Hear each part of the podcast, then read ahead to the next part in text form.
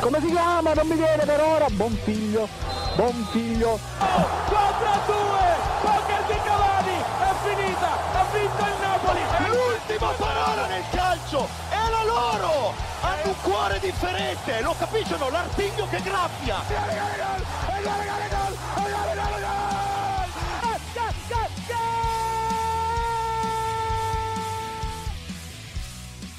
Ed eccoci qua, puntualissimi, ovviamente non per merito mio perché non sono proprio il tipo di essere puntuale. Siamo tornati, Goal Speaker, la prima puntata della settimana, 18 ottobre, siamo in pochi, perché comunque siamo solamente in tre, ma siamo buoni. Buonissimi, direi, buonissimi. Ci presentiamo subito, io sono Federico Rana, che bello essere però la prima voce, anzi no, non è la prima voce, perché è già iniziata la programmazione di oggi di Radio Statale, per cui...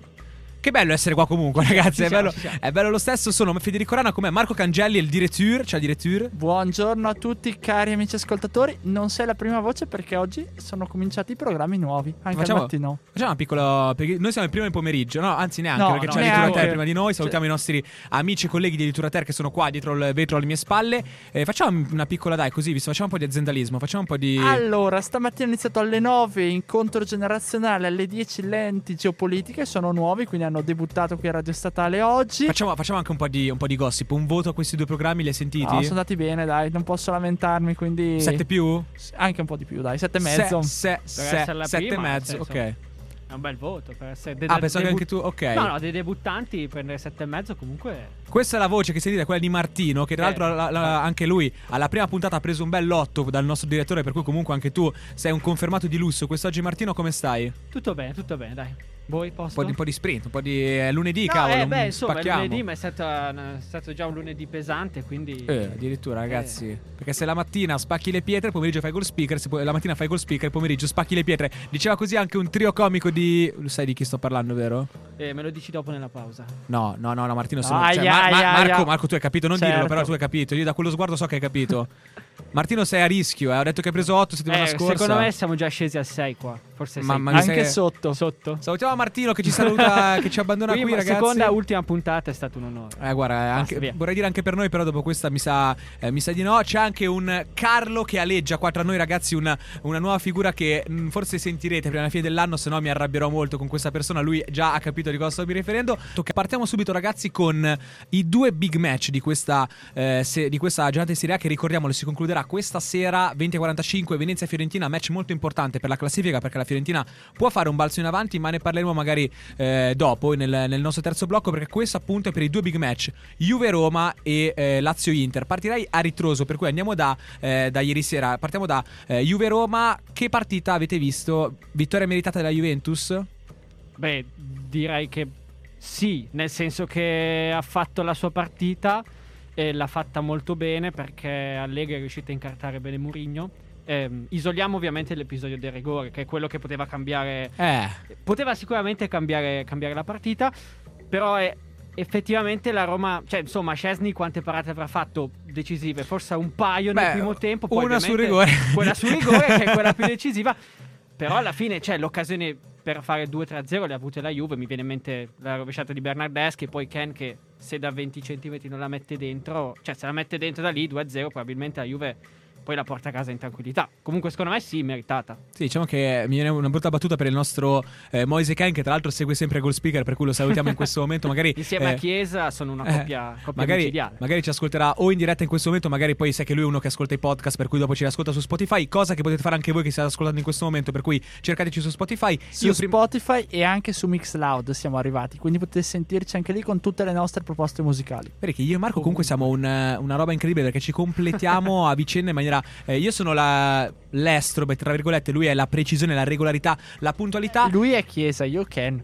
Beh, tra l'altro voglio fare dei scigli. Tra l'altro io volevo dire hai tante ambizioni. Beh, no? Ieri sera che palla ha messo. Ma tra l'altro io volevo dire parliamone. Su questa cosa qua in realtà volevo dire che tu hai citato l'errore di Ken.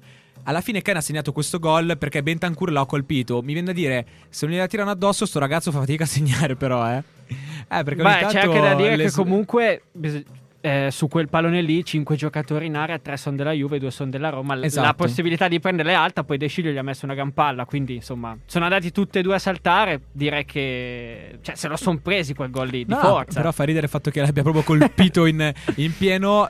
Marco, la tua su questa partita? Beh, è un classica vittoria all'Allegri, cioè la vittoria di cortomuso.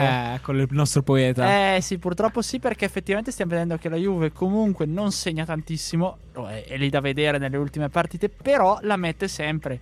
E quella è la cosa più interessante, perché alla fine è quello che conta nel calcio. Non conta vincere 4-5-0, conta vincere anche con un gol solo. E l'abbiamo visto anche ieri sera, perché comunque Mourinho, io faccio la parte al contraltare, ha detto...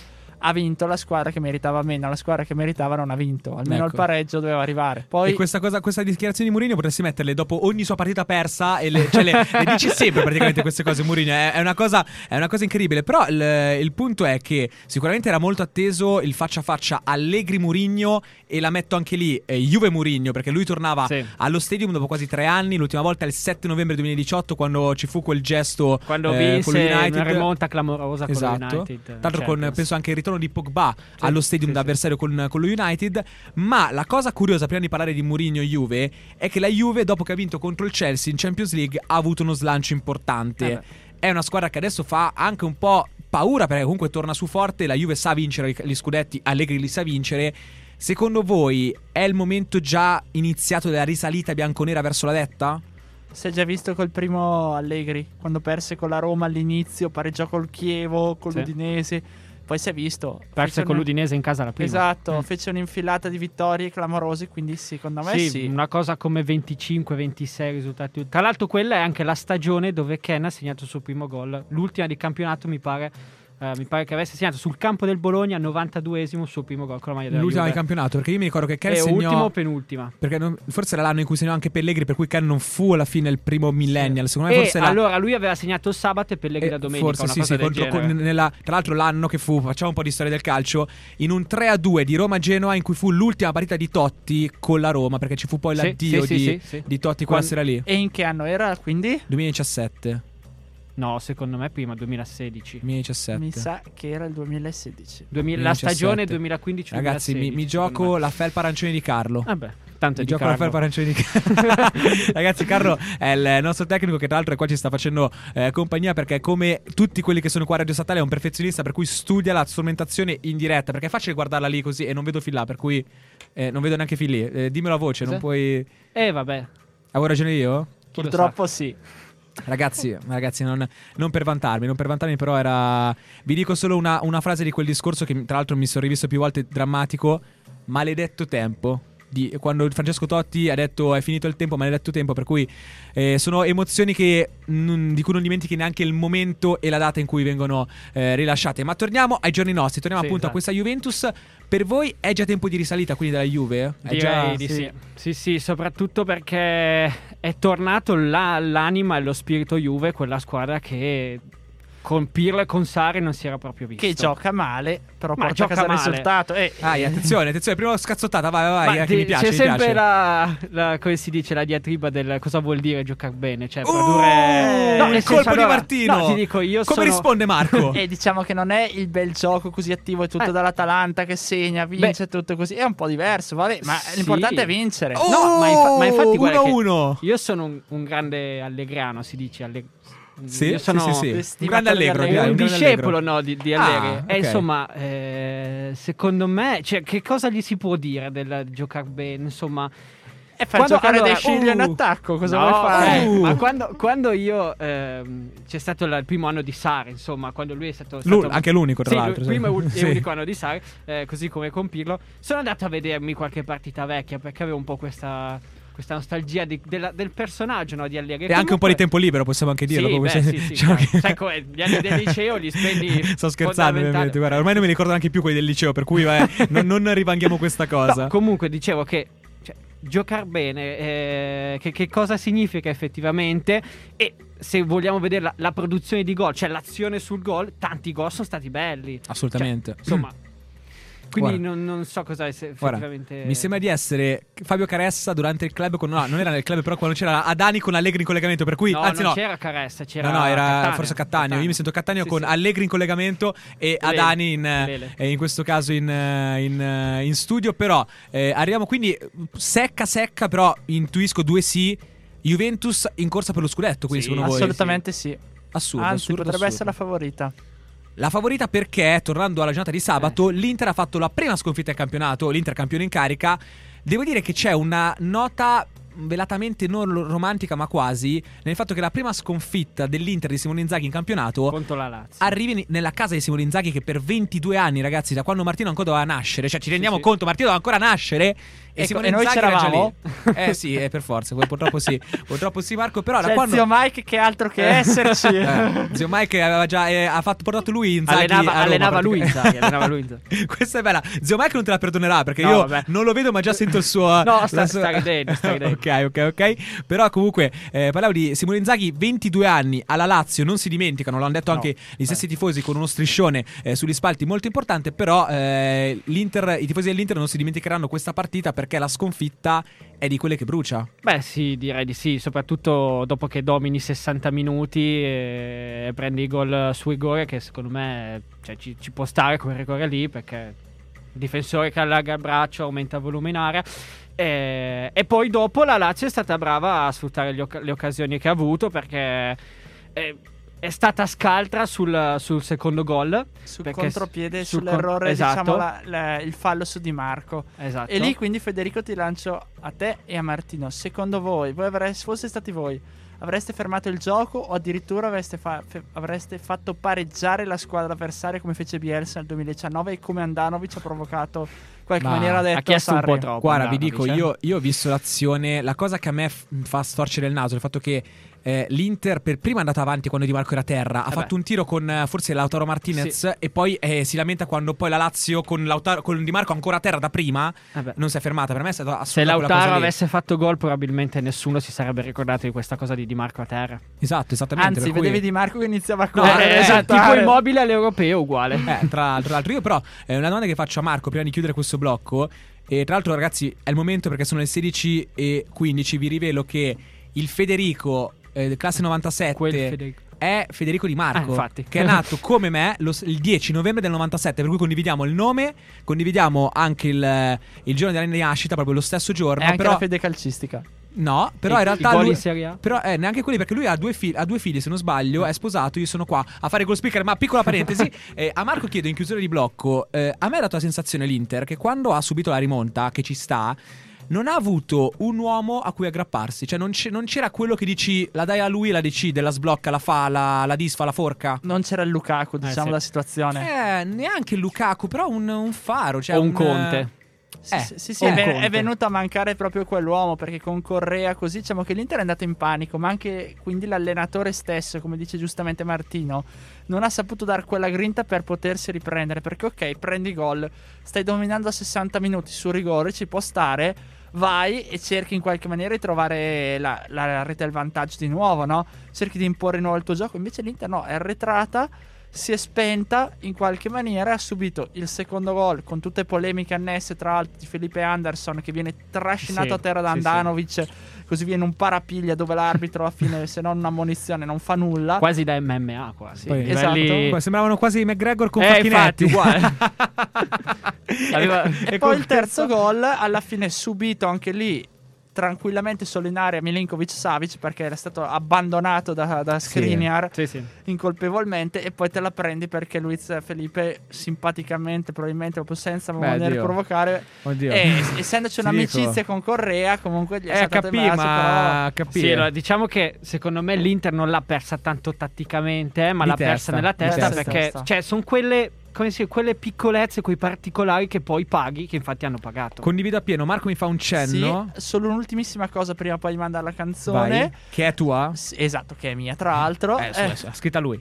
Assolutamente. E secondo me la Lazio potrebbe rivelarsi in realtà la sorpresa, perché ha vinto con la Roma, ha vinto con l'Inter, però ha perso, non lo so. Qua ti voglio, l'ultima cosa che diciamo è questa Lazio qua è molto incostante, però perché ha perso 4-0 contro Bologna in quella prima, se non vado errato. È una squadra che fa grandi partite contro le grandi, ma poi accanna contro le medio piccole. Però questa cosa qua, se tu lo confronti alla Roma, la Roma ha perso praticamente tutti gli scontri diretti sinora. È l'Omba di Fonseca che aleggia. Non so, però anche l'anno scorso infatti con la Roma ha perso tutti gli scontri diretti. Per cui grande punto di domanda sulla Lazio di Sarri. Chissà se diventerà una Lazio sarriana. E che bello metterci di nuovo la voce qua a Radio Statale in diretta dagli studi di Festa del Perdono. Che bello anche tornare a vivere un po' la radio. Ragazzi, venite a trovarci con tutte le limitazioni del caso. Venite comunque a vedere i nostri studi in Festa del Perdono. Siamo qua con Goal Speaker in diretta, già i nostri amici degli Scanzonati pronti alle 17 a prendere il testimone in questo lunedì 18 ottobre qua a Radio Statale, appunto. Marco Cangelli, Martino, Federico Rana insieme fino alle 17. Parliamo ancora di non di big match, però di squadre che stanno volando in classifica. Parliamo della prima e della seconda in questo caso, perché allora facciamo così. Da chi volete partire? Perché Marco ha una fede e non possiamo cancellarla. Però questo Napoli, ragazzi, non può essere, non è secondo nessuno, per cui da loro, non è secondo neanche in questo blocco. Martino, è un Napoli fantastico, vai Martino. Sì, allora siamo abituati a vederlo tanto spumeggiante, tant'è che sono stati spumeggiante, tipico insomma del, che ricorda un po' il Napoli di Sarri. Ha fatto 8 vittorie nelle prime 8 proprio come Sarri. E già questa cosa è molto in contrasto con Spalletti, perché Spalletti di spumeggiante non c'ha manco la capigliatura. Beh, però Spalletti, non so se ti ricordi, la sua Roma era qualcosa di vero. Quel Nainggolan, Salah, Dzeko era una cosa. La seconda Roma, quindi intendi? Sì, la seconda. Diciamo che io ho vissuto quella. Come ce la fa pesare ogni volta, come ce la fa pesare Marco, stai dicendo che sei un vecchio. Beh, ti ricordi... Io e te siamo due dinosauri ormai, eh? Sì, confronta lui, ma perché no? Perché lui mi fa sentire vecchio, perché io mi ricordo le folate di Amantino Mancini, mi ricordo i doppi passi di Rodrigo Taddei. Io invece ho ancora il ninja Nainggolan, la sua bordata a San Siro, quella è stata... ma tu non ti ricordi il pupone, però così, cioè ti ricordi un pupone poco. Ti ricordi un pupone che faceva i selfie dopo il derby? Però mi ricordo importante un pupone che era entrato in una... Roma-Torino e in 2 minuti aveva cambiato la partita, sotto 2-1 e hanno vinto 3-2. Se non sbaglio era l'ultimo anno di Totti in cui faceva praticamente forse con Genoa stessa cosa, era entrato e era un po' anche in quel derby lì. Entrò dalla panchina, fece 2 gol dallo 0-2-2-2, per cui è un po' quel Totti lì. Però chiudendo una parentesi giallorossa, e sul Napoli appunto bene, nonostante comunque ieri il Toro ha cercato un po' di imbrigliarlo, e fine primo tempo il Toro ha avuto 2 o 3 ripartenze importanti, 3 contro 2, che le ha buttate via. Secondo me Juric non è contento di questa cosa. Resta il fatto che adesso il Napoli è la squadra che, insomma, tra virgolette da battere, perché sta facendo veramente bene. Io ho sempre il dubbio alla prima sconfitta, poi dopo come si riparte, come la famosa Roma di qualche anno fa, giustamente si citava, quella di 10-10 di Garcia consecutivi, sì. Poi però sappiamo come è andata a finire, ecco. Vero, ma poi io fossi un allenatore direi magari non perdiamo nessuna e le vinciamo tutte 38 e poi arriviamo dritti. No, ovviamente è una è una provocazione, però io la domanda che faccio a Marco invece è: questo Napoli ha vinto 8 partite. È vero che prima o poi la magia dovrà finire, un pareggio arriverà, però ne ha vinte 8 partite in maniera totalmente diversa, perché ha vinto in rimonta, ha vinto in goleada, ha vinto di misura come ieri. Insomma, sta vincendo ogni volta in maniera diversa e sembra che ogni partita impari qualcosa dalla precedente. Non per fare melina, perché per me il Napoli non vincerà lo scudetto, perché è una squadra che ci ha abituato troppe volte a sciogliersi al sole del Vesuvio, potremmo dire, e c'è uno Spalletti che anche con quella Roma lì era un eterno secondo. Però è una squadra che sta crescendo un sacco. È una squadra che sta crescendo ed è il compito del collettivo e dell'allenatore, che soprattutto ha ritrovato un grandissimo Victor Osimhen, che l'ha deciso anche ieri. Perché secondo me il punto debole in questo momento al Napoli, come è stato probabilmente anche in passato, è il suo capitano Lorenzo Insigne. Punto debole addirittura. Per certi versi io sono d'accordo, perché allora semplicemente oltre al rigore sbagliato di ieri si è dimostrato comunque che questo mancato rinnovo contrattuale, i vari interessi dell'Inter o di altre squadre che possono essere così, e sempre questo legame alla napoletanità e a Napoli, lo penalizza parecchio e lo fa in qualche maniera pesare anche sullo stesso giocatore, sulle sue prestazioni in campo. Per cui il Napoli ha rischiato comunque ieri, lo diceva prima Martino, in qualche maniera ha vinto anche qui di misura 1-0, quindi importante sempre vincere, però qualcosa ha rischiato e il rigore sbagliato poteva pesare moltissimo. Ma come infatti io mi attacco a questa cosa qua del rigore sbagliato facendo un applauso a Spalletti, perché vista la situazione di Insigne, come diceva lui, il nuovo contrattuale, insomma, in estate sembrava che volesse andare via, lui dopo che ha sbagliato il rigore ha fatto partire un applauso tutto lo stadio. E secondo me uno che vuole, che deve essere il leader di una squadra, non può cadere su queste cose qua. Insomma, adesso ti faccio un paragone importante. Siamo però pronti, vai. Ronaldo non è che quando ha sbagliato... Quale dei due? Cristiano, okay. Cristiano. Quando Sorrentino gli ha parato un rigore qualche anno fa, non è che ha avuto bisogno di compagni che dicessero vai tranquillo. Insomma, lì lui proprio c'ha l'essere leader. Mentre Insigne un po' forse gli sta mancando questa cosa qua. E probabilmente l'essere dentro una società dove è cullato, servito, riverito, gli sta facendo Però capite che io sono d'accordissimo con Marco sul concetto di napoletanità, che è un po' stridente nel 2021 secondo me. Però è assurdo che allora un giocatore che si culla in questo limbo poi aspetti per rinnovare. Cioè mi sembra paradossale che un giocatore che è grande, insomma, è un grande giocatore in quel contesto, metti dall'altra parte è un giocatore normale, è assurdo che tentenni dal rinnovo della squadra che gli sta regalando. Ma è l'ambiente di Napoli che non è facile anche per chi lo vive tutti i giorni da sopportare. Vedi anche Maradona che era uno dei più grandi però perché ti dico ma non perché stiamo parlando di un grande giocatore, ma perché è l'ambiente Napoli secondo me che proprio si va a pesare tutto, che non è così facile come in un'altra squadra, in un altro ambiente, capito? Quindi anche lì decide di rinnovare, poi il presidente vulcanico che troviamo di fronte, che conosciamo tutti, che è Aurelio De Laurentiis. Non è così facile rinnovare, secondo me, decidere di rinnovare, perché è un peso veramente fortissimo che se fosse un'altra squadra non avrebbe. Poi ha ragione Martino, anche l'anno scorso il rigore sbagliato con la Juve se l'è portato avanti per tutta la fine della stagione, poi Insigne quella cosa lì non è riuscito a smaltirla subito. Quindi compito rispetto a Gattuso di Spalletti è sostenerlo, e può essere un plus rispetto al resto. Infatti se vedi poi comunque, adesso non perché vogliamo male Insigne, no? Però l'europeo nei momenti importanti tendeva sempre un po' a nascondersi, e nei momenti clou Mancini gli preferiva un Chiesa, che è stato dibattuto settimana scorsa, però comunque... non lo so, nel senso ha sempre avuto gli manca sempre quel qualcosa, e forse proprio l'essere, lo stare lì a Napoli in una società che l'ha cresciuto gli manca proprio. Però ve la butto lì perché c'è stato un caso abbastanza analogo nella capitale con Lorenzo Pellegrini, classe 96, per cui 5 anni più giovane di Insigne, che ha fatto 30 anni lo scorso 4 giugno.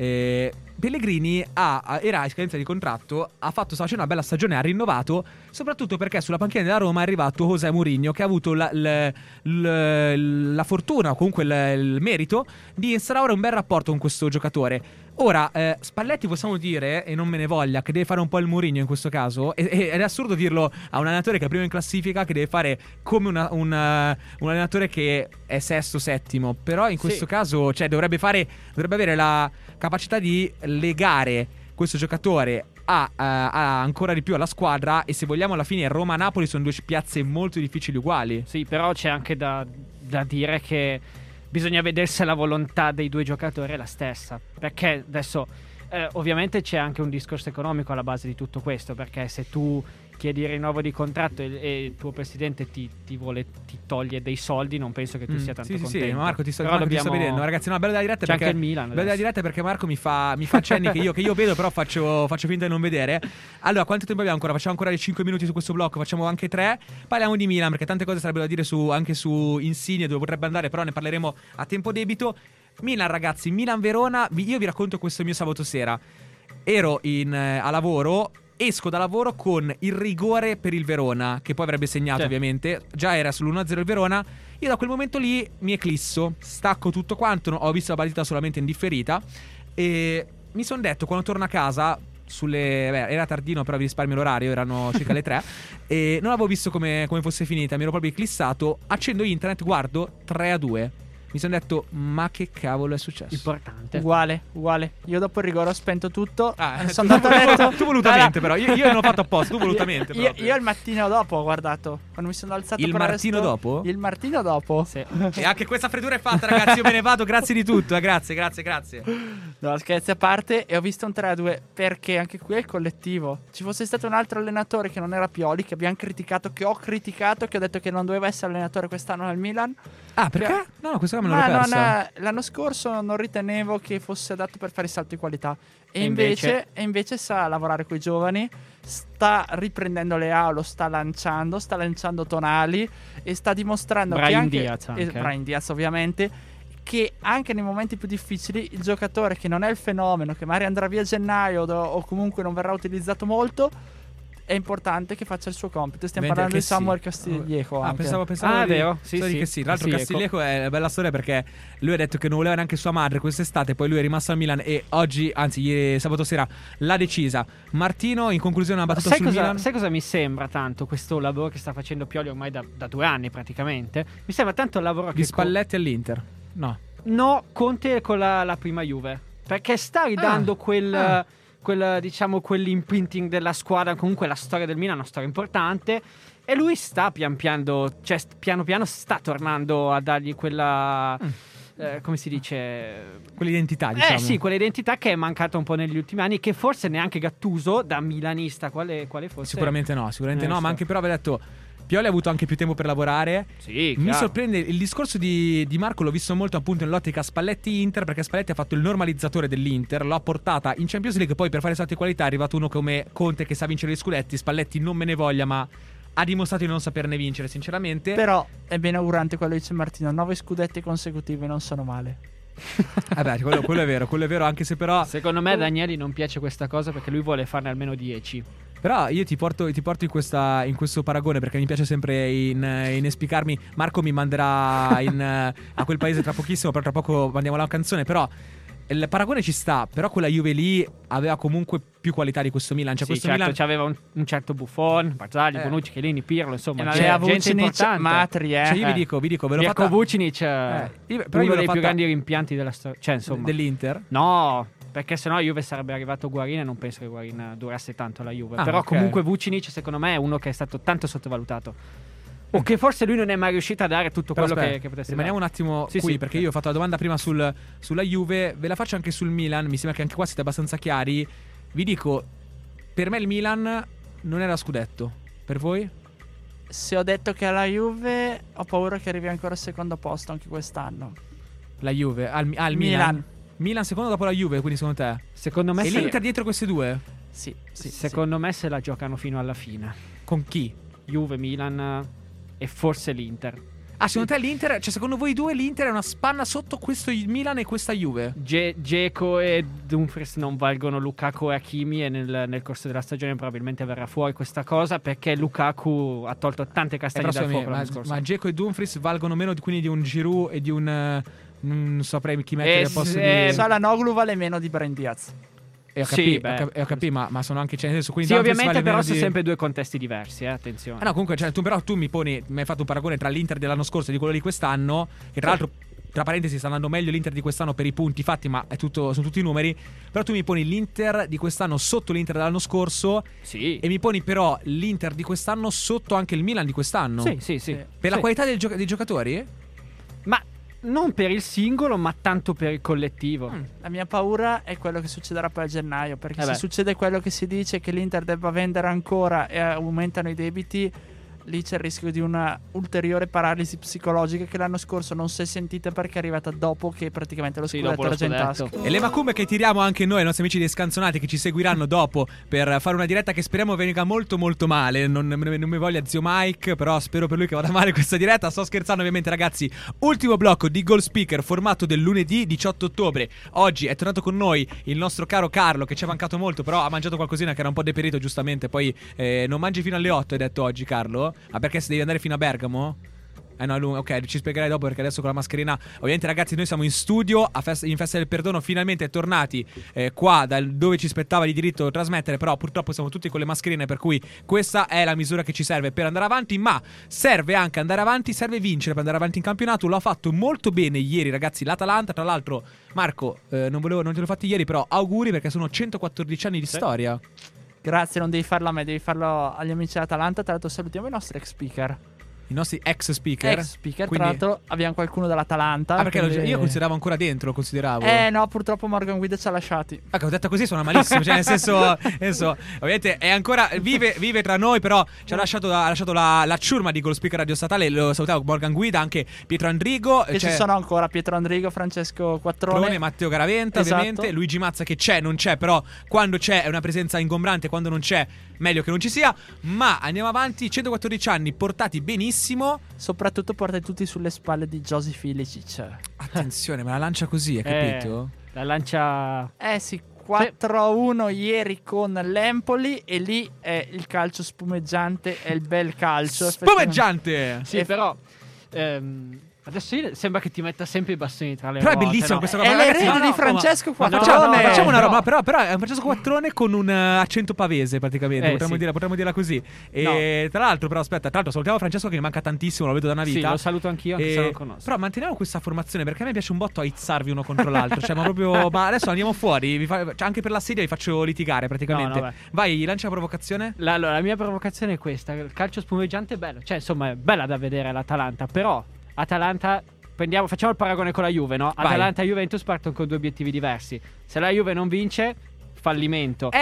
Qua ti voglio. Se la Juve non vince, fallimento. Se l'Atalanta arriva quarta, arriva in Champions, come se avesse vinto lo scudetto. E qua lancio subito la domanda a Marco, nella controrisposta, perché... Ma l'Atalanta può ancora essere considerata la sorpresa? Non è una che adesso ha l'aspettativa? Adesso ci sono aspettative. Se non arriva in Champions è un fallimento per l'Atalanta. Diciamoci la verità. Assolutamente, infatti, e la mia paura di quest'anno è quella che alla fine ha perso giocatori importanti come Romero, che è stato il miglior difensore l'anno scorso.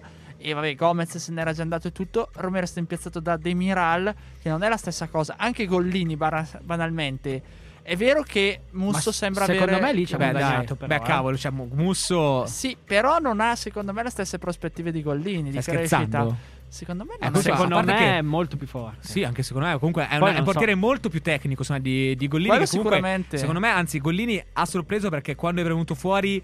Non era questo granché, infatti faceva secondo da sportiello. Poi quando è venuto fuori, insomma, soprattutto di personalità, ha tenuto botta. Però nello cambio Gollini-Musso tu prendi quello che forse era il miglior portiere della Serie A l'anno scorso, era te lo prendi. Era il mio portiere del fantacalcio. Però, quindi hai capito che è la personalità importante. È la personalità che aveva lo stesso Gollini all'interno dell'Atalanta stessa. L'anno scorso quando è mancato... Allora però fai 4 anni con gli stessi giocatori, quindi non li cambi mai, vuol dire. Ho capito, il portiere, però ci sono squadre che lo tengono anche per 15 anni lo stesso. Ma la Juve. Sono quelli che lo cambiano, però, cioè, nel senso, comunque parliamo di... Secondo me è un... Cioè, alla fine, ovviamente, se puoi... Squadra che vince, se può non si cambia, però se la cambi da Gollini, che tra l'altro è un classe 95, a Musso con classe 94, per cui sono quasi coetanei. Fai un bel lavoro, perché comunque, se non sbaglio, Musso l'hai preso quando nessuno se l'aspettava, perché dicevano l'Inter forse lo prenderà. L'ha preso l'Atalanta, pagandolo forse 20 milioni ha pagato. 20 milioni, non vedo. Ragazzi, con le mascherine non vedo chi parla quando parlate, per cui non so dove guardare a volte. Alziamo il braccio. Ok, fai così, bella questa cosa qua, tipo bim bum bam, ok. Però comunque è una cosa che, cioè, pagarlo 20 milioni è poco per le cifre che circolano, capite? Sì, Secondo me comunque prendi un portiere... È poco, è vero, si è visto anche in Champions che ha fatto un'ottima partita, per esempio la prima adesso Villarreal. Esatto, però secondo me manca un po' nella difesa. Poi certo, quello che si pesa maggiormente è mancare Romero. Lì pesa tantissimo, perché un conto per Romero, un conto per Demiral, che era una seconda scelta alla Juve, e che ti è arrivato lì. Però te la butto lì, perché poi nel caso specifico Demiral è un po' un Kier parte 2. Arrivò come uno scarto, poi l'Atalanta l'ha un po' rilanciato, il Milan poi ne ha preso, l'ha fatto uno dei 30 candidati al pallone d'oro quest'anno.